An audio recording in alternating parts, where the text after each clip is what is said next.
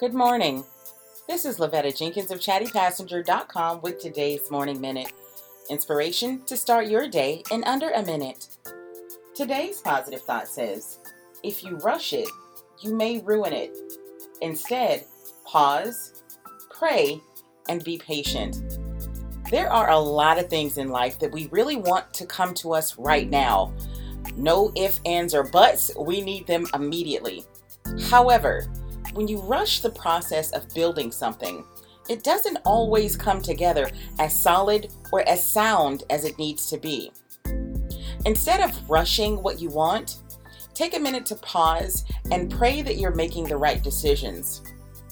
Take a minute to step back and look at the big picture and see if there's some small detail you didn't notice need to be fixed the first time around. I promise you, good things are coming, but we have to be patient and pray while we wait. This has been Lavetta Jenkins of chattypassenger.com with today's Morning Minute. I'll see you on Monday.